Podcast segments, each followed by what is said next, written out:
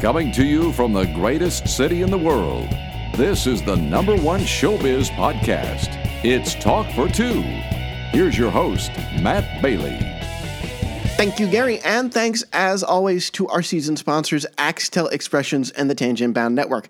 Find fantastic podcasts at tangentboundnetwork.com, and all your entertainment needs are at axtel.com. So I thought today's episode was going to be really short. We our guest today is from the Great Philadelphia Comic Con. We spoke with her, legend. I'll tell you who it is in a second. But we spoke with her. She was like the last or second to last interview that we did at the Comic Con. We were dead tired walking on cement for two days. I thought I thought, okay, I only got about seven minutes when all this gets pared down. No, even pared down, it's still like a 13, 14 minute interview with the Star Trek Deep Space Nine legend, Nana Visitor.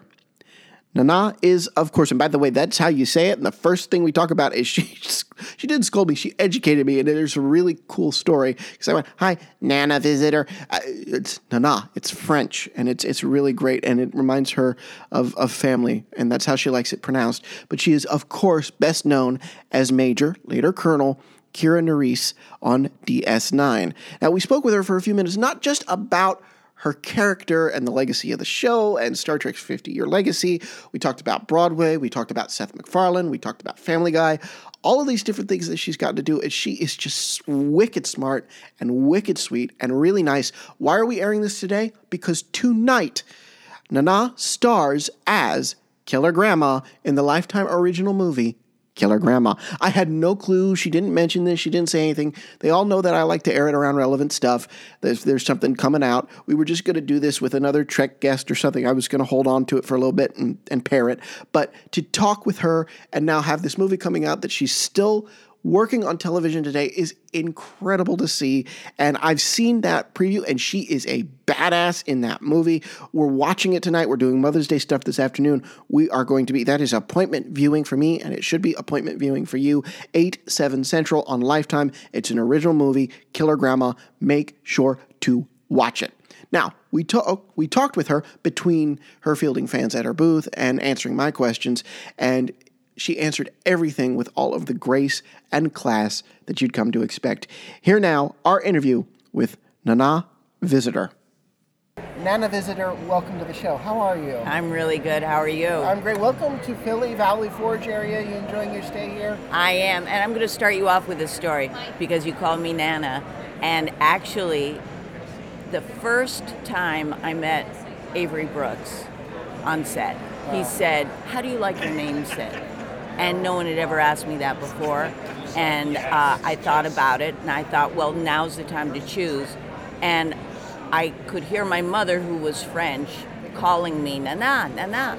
And I thought, well, actually, I love the sound of my mother's voice. I like Nana. Nana. Oh my goodness. So with I'm sorry. it, oh no, not to worry. If you don't know, you don't know. Yeah. But the amazing thing about Avery Brooks is within two weeks, everyone on the set and actually on Paramount was calling me Nana because he took that kind of care with the small details. Oh, that is, Yeah. that is lovely. You don't. I, didn't, I wouldn't even. That's amazing because I wouldn't even think to ask for a name as, as simply spelled like right. that. You know. go, It, one, yeah. Yeah. That's right. So, Nana visitor. That's it. Thank Yay! you. Well, I was going to ask you. You kind of segued into this visitor. You chose your stage last name. What's the story with that? With visitor as your last name? It's a weird story, and I told stories that I thought stories that I thought were more acceptable, but um, I've just recently started to tell the true one. Um, my elder brother, who was named Paris, um, named several people, came up with names for people in the business. And for whatever reason, um, he said, I'll give you a name. Because at the time I was going just by Nana. I didn't have a last name at all. Like Cher. I just went, I don't want a last name. Uh, but then I found out it was way too complicated not to have one. So I said, um, okay, yes. And he said, I have it on a piece of paper and I will uh, let you use it, but you must promise right now, before I give it to you, that you will use it. No matter if you hate it, no matter what. And I said, okay. And the name on the piece of paper was visitor. He also said, "You will. You, I predict that you will sign this name over and over and over again. You'll do a lot of signatures. That's what I see." And I just recently thought about him saying that and thinking, "Oh, that's kind of weird." I do. I sign my name a lot. Well, you're here doing just that. Just that. So that's the real. I didn't like the name, but I took it because I told my big brother I would. So speaking of signing your name over and over again, you come to conventions like these. What does it mean to see these fans personally and to meet them and shake their hands? What does it mean for you as an actor to get to do that? Uh, as an actor, it doesn't mean much. As a human, it means a lot. And really, what I've learned is that um, it's not about the exchange, isn't about me. It- it- they've seen me. They've seen me a lot. They want me to see them, to to acknowledge their existence, to look in their eyes, sometimes to hear their story, um, and to bear witness. And that's what I'm doing most of the time at these events is bearing witness. Is it surprising to you? We just heard somebody share his story of, of what Deep Space Nine means to him. Is it when that first started happening? Was that surprising to you that this space opera could mean so much to people on such a deep level?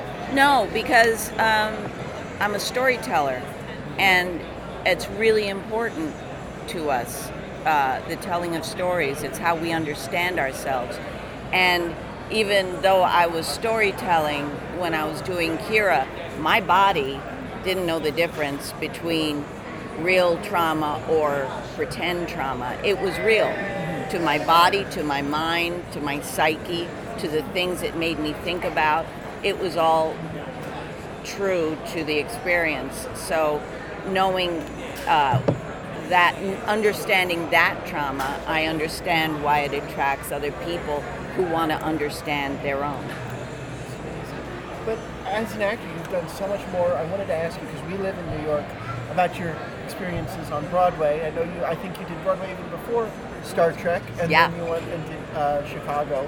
What is it like, TV versus stage? And, and do you ever miss the stage when you're on TV, and vice versa? I love TV. It feels like guerrilla acting because you, no one's going to wait for you. No one's going to wait for you to get it right. You've got to do it fast and to the best of your ability. So it's kind of like zip lining. You know, it, you got to be in the moment. So I love that.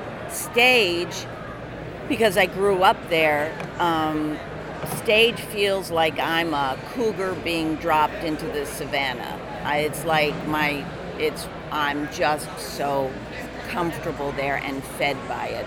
It's amazing. Right? It's amazing. And speaking of TV, one thing you did really interesting. You even you even have pictures because people know you from this and Star Trek because your appearance on Family Guy and your story arc there. How did that happen? Did Seth MacFarlane call you personally? I know he's a big Trekkie, so I'm sure there's a connection. Seth asked for me, uh, and once we worked together, he was like, "Oh, use just keep using her," and so I did a lot. I did I did shows that it was like, "Oh my God, that was my voice" when I'd see my name go by. Yeah. Um, so it was fun, and he is spectacular as a human and as a, as a talent. I, I can't understand what he does. It's shocking to watch him go from one character to the other. And now or, with the Orville, and he's he's dipping in. And honestly, I think it's the most wholesome, like space opera, sci-fi, space sci-fi out there right now. And it really harkens back to everything I think Star Trek stood for and continues to stand for. He's remarkable what he gets to do, and the and you know it's like he dreams it and it and he manifests it. He's Yeah. just it's incredible. Will you go on the Orville? if asked? Yeah, sure. Oh my goodness, absolutely. So, ah, it's so much more. I want to know. I did not realize this in all my reading about you, your career. You have a cookbook. I came up to your table and saw this cookbook. Tell us about this. I'm a big entertainer. I love having people over. I love feeding people. But I also love having a good time myself. So over the years, I had my first dinner party when I was 14 years old. And over the years, I've developed a way of doing it so that I can enjoy it as well as feed people, and I have tastes and uh, preferences in food and the way things taste. Uh, and this is my take on on uh, what is delicious. Where does that love of entertaining and having people over? Where does that come from? Um, I love to gather people together. I love. I come from a kind of large family, and it could just simply be that. Uh, well, well, you have some fans coming up, I think. Uh, so we'll waiting patiently. So we'll. say, Oh, I know why I want to talk. The uh, your makeup. We were talking about how that took an hour and a half. What was it that first time you sat in the chair and got that on? What was that experience like? Did it take some getting used to, or? Uh, yeah, and Yeah. I hated it. I didn't want to be in makeup at all, and you know, little did I know it'd get much worse with shows like Second Skin, where I'd become a Cardassian, and then I felt lucky Yeah. to just have the nose.